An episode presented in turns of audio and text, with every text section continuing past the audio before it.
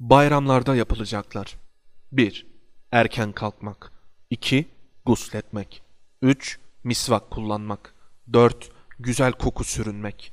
beş Giyilmesi mübah olan elbisenin en güzelini giymek.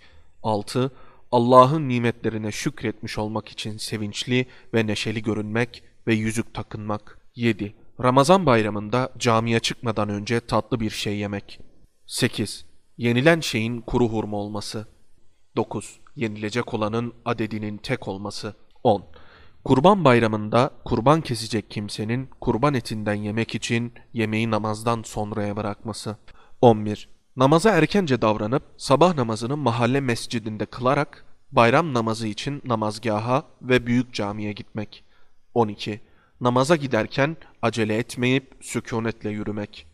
on üç Namaza giderken Ramazan bayramında gizli ve kurban bayramında açıktan tekbir getirmek. on dört Namazdan dönerken mümkünse başka yoldan gelmek. on beş Müminlerle karşılaştığı zaman güler yüz göstermek. on altı Elinden geldiğince çokça sadaka vermek.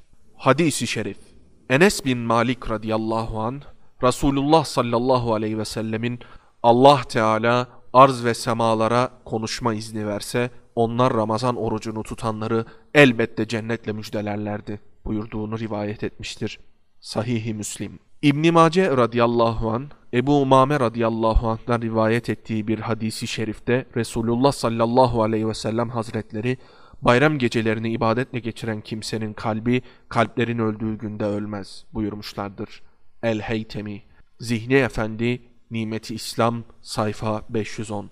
Mevlana Takvimi.